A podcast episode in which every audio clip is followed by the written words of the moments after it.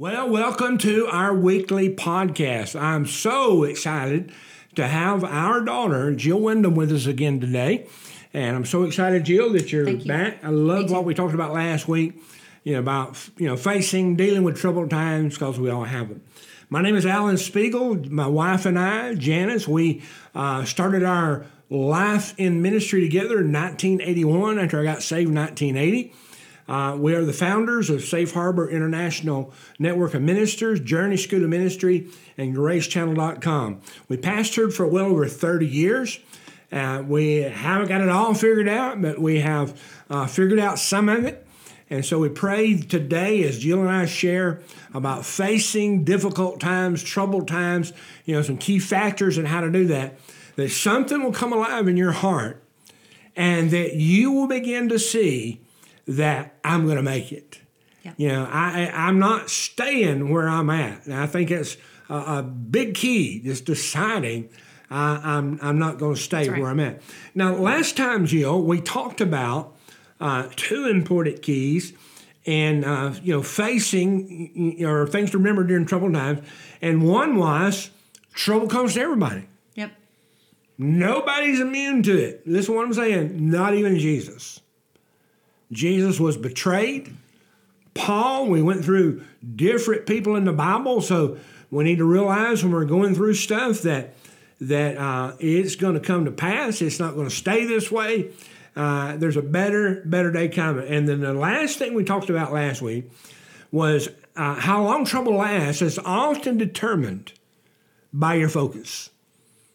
Now, if you listened to us last week, if you didn't, go back and listen to it. Go back and watch it. Whatever you focus on, you get more of. And we, we spent quite a bit of time talking about that. Yeah. And so, if I'm going to come out, I'm going to face my difficulties. If I'm going to, uh, you know, make it through these moments that it seems like that that I'm not going to make it, there's, there's some things we we need to remember. You know, uh, this is not one of the points, but I want to say this. Uh, you've heard me say this a lot, Jill, and and um, you know, whatever I'm going through, I have to remind myself of this sometimes. Whatever I'm going through, how many times have you been going through something you didn't think you were going to make it? Yes. But you so did. many times. Yep. You've made it through every day of your life so far. Yeah, so so you're ahead. Mm-hmm. But I, I think about this. I'm going through something. It it may seem like there's no hope. There may seem like may seem like that there's no possibility uh, of coming out of this. But you know what's going to happen? A year, two years from now, whatever you're going through is going to be a one or a two sentence story about what happened, what God did, and how He came out of it. That's right. Just like everything else that you've ever been through. Yeah. You know, uh, in the Jewish culture, you know, that every male Jewish guy was given a rod. And it was somewhat of a diary. They used it with shepherding and things, but they would engrave significant events that happened in their life to remind them. You know, when Moses stood before the Red Sea, the Egyptians behind, mountains on both sides, and he asked God, God, what am I going to do? What am I supposed to do? He said, What's in your hand? He said, A rod. And he said, Stretch forth your rod, Moses. And really, what he was saying was, Stretch forth everything I've ever done for you. Yep. Remind yourself. Yeah. That's, I mean, Psalm 23 says, Your rod and your staff Yeah. comfort me. So when David was going through hard times, his, his the, the comfort of the testimony is what brought him through it. Yeah, and I like, I like to keep a file with things that I, I started trusting God for, and I'll date it. And then when it comes to pass, I'll date it. And then down the road, when I'm discouraged, going through another hard spot, I'll pull that out. Yeah.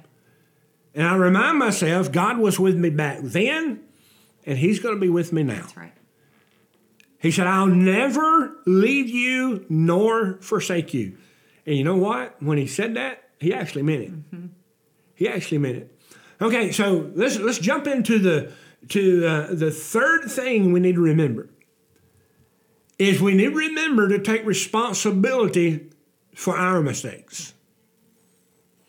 You know, I, I can't take responsibility for anybody else's. but I can take responsibility for mine. You know, in grace, God's ability is not activated in our hearts until we get honest and we take responsibility. That's right. You know, it's so it's so incredibly easy to want to blame the devil, blame the way we grew up, Blame everybody else. blame our spouse, blame our children, blame our parents. But God forbid we don't want it to be me. Yep. Don't want it to be me. You know, Job 40, verse 8, and uh, if you've never really studied the book of Job or heard a good teaching on the book of Job, I, I'd encourage you to, uh, to do so. And, and I have one. You can contact us, and, and we'll be happy to send you the link to it, uh, you know, absolutely free. Job 40, verse 8 says, God asked Job a very direct question. He said, Job, are you going to continue to blame me? So, uh, are you going to continue to blame me for your trouble? So you can appear faultless and right? One time, Job asked God, I forget exactly how, how this came about, but uh, Job was really questioning the integrity of God. And a lot of times people read the book of Job and they think our, Job is our role model for suffering or Right, something. right. You know, it's, it's one of the most. He was just a man working it out. Yeah. Yeah. You know, you know, and and uh, you know, most Bible scholars believe that everything Job went through. Somebody said, "Well, I'm I'm the second Job." Well, most scholars believe that everything Job went through happened in nine months. Yeah. And so, if you're the second Job, in the end, Job had twice as much as he did in the beginning. Yeah. He was the wealthiest man in that part of the world, lost it all. And so he began to question the integrity of God. And I, I, I forget the chapter and verse it is, but uh, God, God said something, something to this effect Job, you think you're so smart? Yeah. Where were you when I spoke everything into existence? Yeah. You weren't there. Yeah. Where were you when the the the land was divided and and and, and waters covered the globe? Job, where were you? Yeah. You're nowhere to be found. So how is it, Job, that you think you're in a position to give me um, input and suggestions of how I should run things? Job, you need to go home. Basically, God was saying, Job, you need to go home and look in the mirror. Well, one of the problems Job had though was that he he was building a theology off of what people said instead of Yeah, God, oh, God yeah. himself. Like he, the Book of Job, you you find out that he was repentant at Uh-huh. the end because he realized he was he was believing his whole theology was based off of what people said about Yeah. God, not for what he experienced himself. Yeah, yeah, and, and that's what it says. It said Job said, "Up until now, I've lived off of trust Mm-hmm. and rumors about you, God, Like you should blame God for this, Job. He's abandoned you. but now I know Him for myself." Yeah, it's good. You know, I, I, this is really don't have a lot to do with what we're talking about, but it's kind of humorous. Job's friends heard what happened to him. And Job's friends, Jill, if you remember, they came to check on their friend Job. They heard about everything. He had boils on his body, he had lost everything. Lost his family. He lost his family, lost everything. And, and I want to, let me say this. One of Job's problems was he was wanting God to do for his children what he was not willing to do. yeah, it's good. Rather than instructing them in righteousness and modeling it for them, he prayed for them. Hmm. you know, modeling righteousness, you know, modeling righteousness is the way to get our children to walk in righteousness. Right. You know, prayer is not a substitute for that. You can't pray him out of that. You got to No, show you him. can't. You yeah. got you got to show them how to walk. Right. That's the reason you know the Bible talks about in the Old Testament, Jill. It says, "And when you're walking with your children, Yep. do this and do that." Teach them as you go. Yeah, and, and remember it says uh, after they they crossed the Red Sea, they stacked up rocks. Yes. And so you know some of the kids said, "Well, why are we stacking them rocks up?" Mm-hmm. Because one day when you're walking with your son, he's going to ask you, "What was these rocks for?" Yep. And you're going to say, This is where our God, Jehovah, brought us over the Red Sea, when it's all the Egyptians no more. And so Job, interesting thing, his friends come and they, they looked at it and they were taken back. Hmm. Boils all over his body. He's sitting in sackcloth and ashes.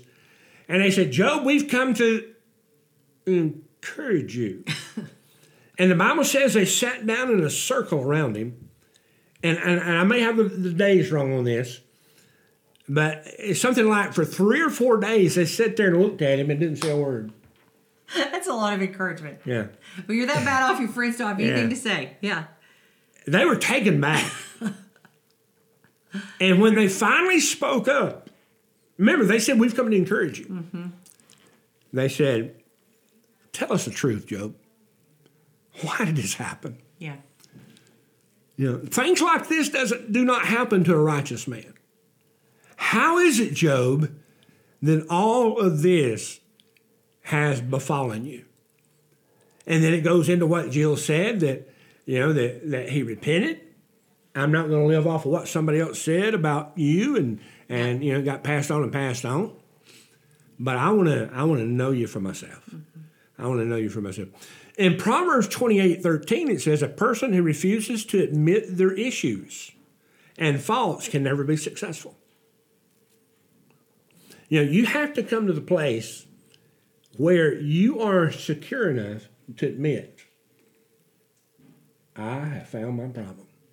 And you said something. All of our life, I've heard you say this in some capacity. As as our dad and our pastor, he would say, "You might be where you are. You might have been put where you are because of the decision of somebody else, but you stay where you are because of your decision." That's right. So God's always given you the ability, I tell our church this, to be the victor instead of the victim, Yeah. no matter what's happened to you. You might be where you are because you had a super abusive, toxic relationship Mm-hmm. with your parents when you were a child, and no child deserves that.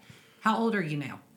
Are you able now to say, you know what, it's time for me to correct my heart, Mm-hmm. forgive them as much as I can forgive them? Let God do. I'm not saying enter into a close relationship with people that are still hurting you, but I'm saying at some point I have to release them Yeah. and take responsibility for my own emotions and my own future because that's that's the power that God gave you with His grace. That's right. So You know, and, and, in, and in doing that, uh, we're, we're talking about, you know, forgiving and letting go and, and, and putting it behind you. You know, and what we we're talking earlier today, Jill, you and I were talking that, that um, forgiving someone, it's not because they deserve it. right, And technically, they don't. right. But you deserve the benefits. That's right. It's for you. Forgiveness is not for them. It's for you. Yeah. Trust me, Yeah. they're sleeping at night. Mm-hmm. You're the one laying awake. Mm-hmm. And you need the benefit of forgiving. Yes. Because if not, you're chained to the past. That's right. And I've seen so many people through the years, Jill, that, that are living in bondage to somebody that's dead. Mm-hmm. You know, a parent or mm-hmm. an authority figure in their life wounded them and hurt them and, and, and really messed them up. And they never let go. They might say they never asked for forgiveness before they died. That's not how that works. No. You give it, whether they ask for it or not. You give forgiveness. It's for you. The Bible talks about this in Colossians and, and in other places.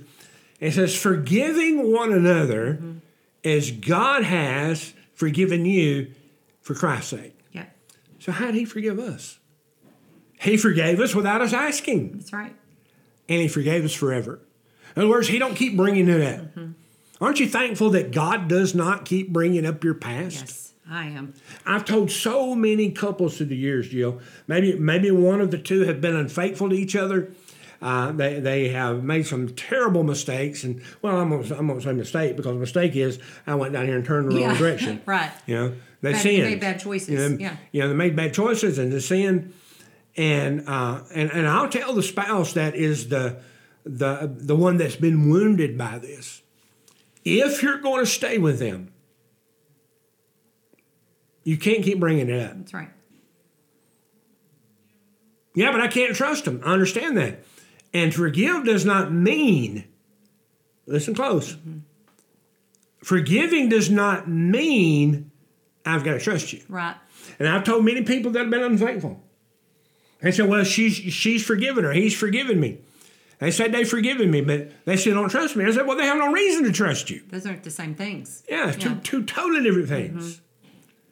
You know, forgiveness is one thing, it's, it's sending away.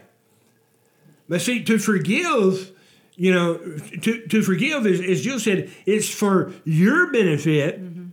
not their benefit. Mm-hmm. And if, if I'm going to forgive, I can't keep bringing it up. I can't keep rehashing it. And so this person says, but they got to trust me. No, they don't. Mm-hmm. Because trust is based on track record. Mm-hmm. Proverbs says that putting trust in an unfaithful person, like a person who's blown their track record, is like walking, excuse me, having a broken tooth and a foot out of joint. Yeah. Both at the same time. Ah. So you got pain on both ends. And so, but I have to take responsibility for my issues.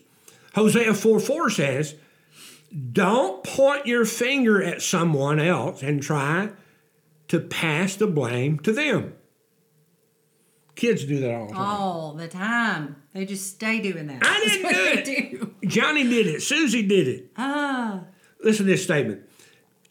It's painful to admit your faults. It takes a lot of courage. Yeah. But in the long term, it's more painful not to. You know, I I know you remember this when when Rod, Jill's husband, first moved to Florida to work with us. We couldn't afford to pay him hardly anything, so he lived with us for a while. And I remember one night, sometime we were all the family was sitting around talking, and and uh, and he, we used to call him "I've been everywhere man," mm-hmm. and really he just about has. And he was talking about some trip he was on, and he goes on and on and on about it. And then all of a sudden, you remember, he stopped. He said, "That's not true. That's not the way that happened. Matter of fact, I ain't, I ain't never been to that city." and I, he said, I, "I apologize that I exaggerated and and didn't tell the truth." And so a little bit later, I went into the kitchen, and he walked in there. and He said, "Look, you know, Pastor said." because I was stretching it, because I was not telling the truth, um, I'll pack my bags and get out of town tomorrow if you want me to, because you know you need somebody that's that's uh, trustworthy. I said that is trustworthy. I said, Rod, you know, you taking ownership didn't diminish me, uh, you in my eyes. You went up in my eyes because you were willing to correct it and take responsibility. And I said, I have met very few people in my life that are secure enough, Yeah. confident enough to do that. Yeah. So you got to take responsibility. Then, number four, be careful that you don't accept trouble as everyday life. Now, while everybody has trouble, but don't live expecting it. Right. Don't don't live expecting trouble. In Romans 12, 2, it says in the message, don't become so well adjusted to the culture around you that you fit into it without even thinking about it. Mm-hmm. And that is such a powerful, sad truth today. Mm-hmm. That we let I think I think it goes on to say, or maybe the Living Bible says, don't let it squeeze you into its mold. Mm-hmm. You know, be careful that you don't accept trouble. We love a bad story. No, that's not the truth. We love like on social media and you know just Instagram, Facebook, or whatever means you are on. You can't just scroll and, and feel good about the world. That's not how that works. You know, you don't mm-hmm. ever hear about the good Samaritans. You don't hear about the the rescues and the the good parents and the good kids in school. I mean, all we all we see is just how the world's unraveling. It's unraveling and it's unraveling and it's it's falling apart. So you know you're going to find what you're looking for. We talked about that last week. You're going to move in the intention of your focus, but ask your family do I walk around like one of those people that just expects the worst thing to happen? Mm. Is everything that comes out of my mouth negative? Do you know like Eeyore on Winnie the Pooh, and he always just walks around the, like it will be sunny everywhere except over Yeah. him. It's Oh, yeah. raining Oh, yeah. over him. Oh, yeah. Like, do you carry that cloud with you when you go? You can ask some trusted people in your Uh-huh. life, and they'll tell you. Your kids will be really honest with you. Do you Oh, think boy. Mama is grumpy? Do I always expect bad things? You know what? If you're expecting bad things to happen around you all the time, you're expecting the worst from your kids. You're expecting the worst from your marriage. Ah, You're not you're not calling your kids higher by expecting the worst from them by So saying, "I knew you were going to do that." so they're probably with their kids. They're probably watching to catch them doing something wrong. Yeah, like kind of hiding around, like you know, we always believe the devil was hiding behind the corner with a pitchfork when we were kids. Like, are you are you the devil with a pitchfork kind of thing, waiting to catch your kids? And when's the last time you actually caught one of your kids doing something right, and you just made a big deal about how great of a job they Yeah. did and how well they treated their sister, or how how respectful they were when they spoke to you. You know, just just be aware that yes, we live in a broken world and and we know that statistically it's going to get worse before Jesus Christ returns. But this is when we shine. This is when the body of Christ mm. comes alive and we start showing everybody that we really are who we say we are. So quit expecting trouble to just be a part of your family. Don't treat trouble like it's somebody that gets to sit at your dinner table every night. quit giving it a place in, in your home and in your conversations. Lighten the mood, change it up, learn some jokes, learn to laugh. We do a lot of laughing. Oh boy, don't we? We probably laugh at things we should be concerned about. We laugh at trouble. I mean, we just laugh, but you know what? What else are you going to do? I've spent too many years crying. You know, oh. I want to spend the next years laughing That's and, and just enjoying my life. Okay, the fifth thing to remember is remember God's faithfulness to you. And, you know, we talked some about that, about the rod in the hand of the, the, the Jewish guy. But Psalm 78, verse 4 says, The children of Israel forgot what God had done. Isn't it amazing, Jill, how present pressure can cause you to forget God's past Yeah. faithfulness? You know, that's referring to, um, you know, Moses led children of Israel out of Egypt. And then we know Moses didn't get to take them into the promised land, that Joshua took them into the promised land. So all these people, you know, had grown up in these 40 years watching these miracles, and, and Joshua uh, knew it himself. He's right beside Moses and Aaron, and he's seeing all of these things happen. He has the privilege and honor of taking them into the promised land to establish their new lives. And it says that when Joshua died, a generation came behind him that didn't know the didn't Lord know and didn't know any of the acts that God had done. Whoa. This is the greatest chapter, in my opinion, outside of the cross itself. This is one of the greatest chapters of human history that God has shown signs and wonders to get his people into the promised land that he had promised them. And a generation grows up. We're not talking about five or six generations down. So Joshua's children's children did not know what God had done. That's not happening on my shift, y'all. How tragic. Such a great leader Yes.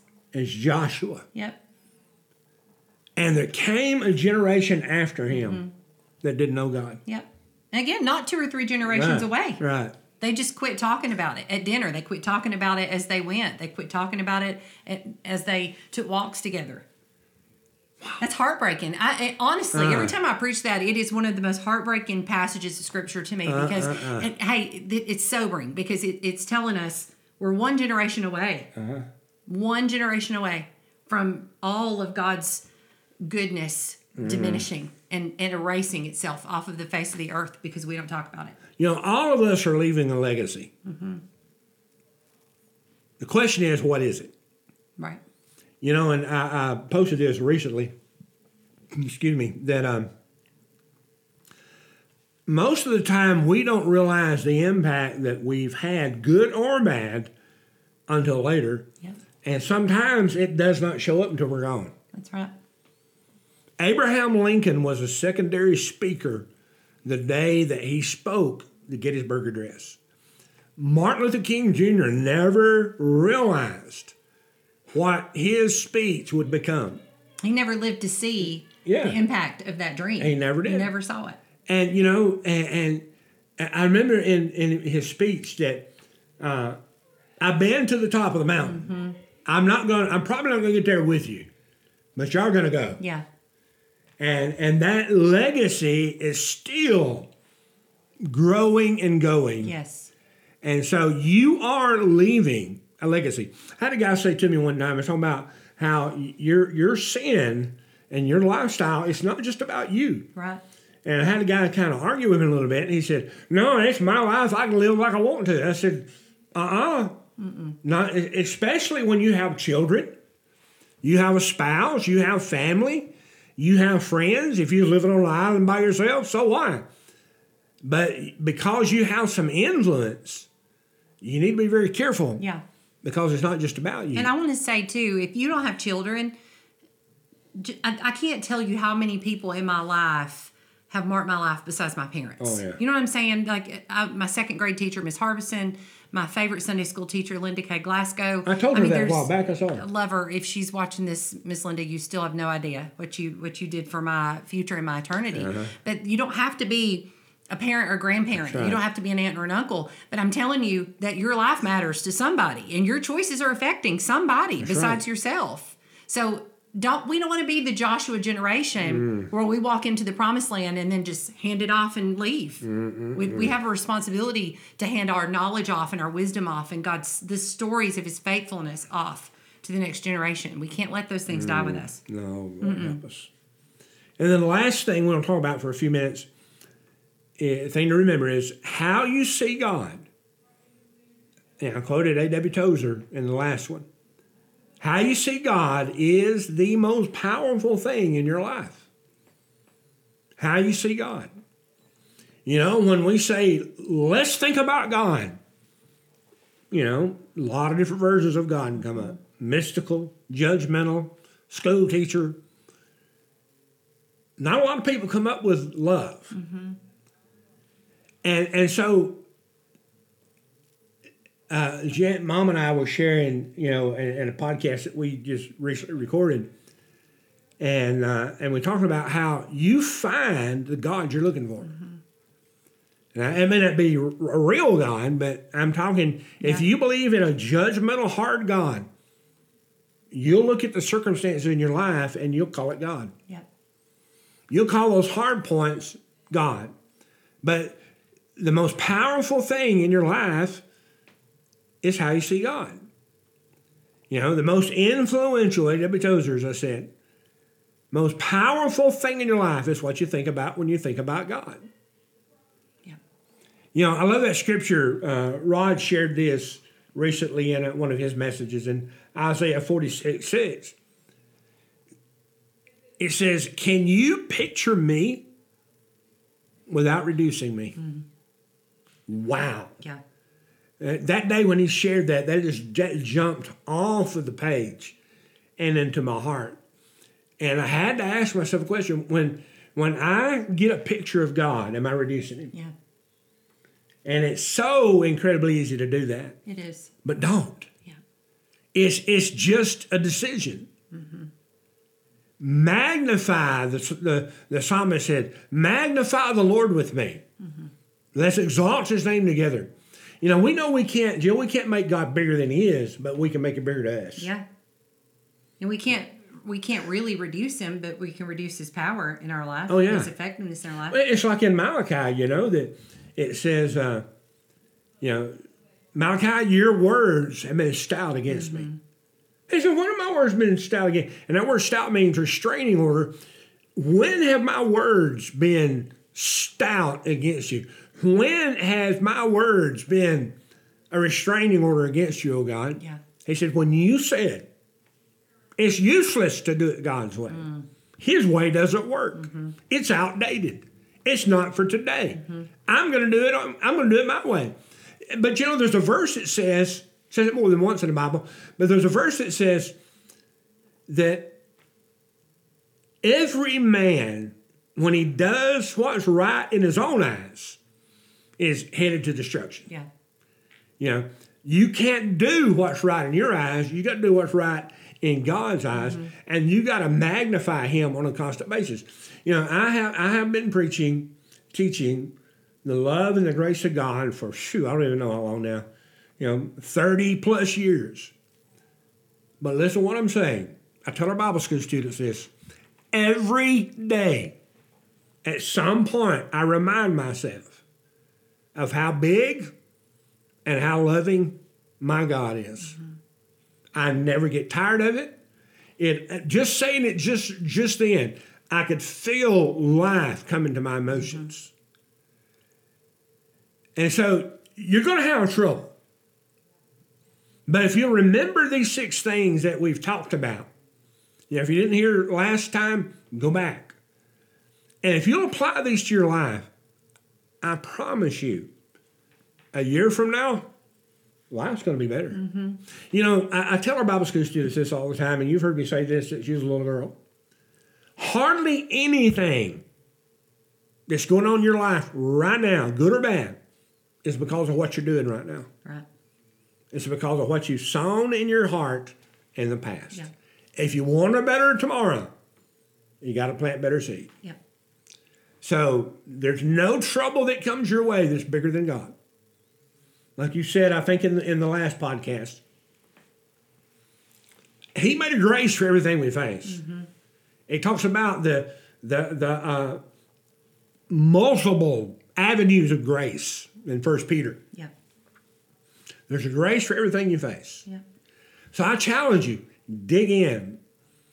Don't let trouble make you believe for one second that it's bigger than you are. Yeah. Because it's not. Right. In Jesus' name. Well, thanks for being with us. Uh, thanks, Jill. Enjoyed it. Awesome.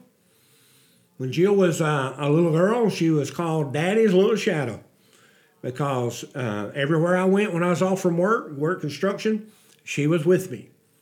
And, uh, you know, everywhere I went, she was with me. And I think the first time you spoke at our church in Florida, I was out of town and you, you had to do a Wednesday night.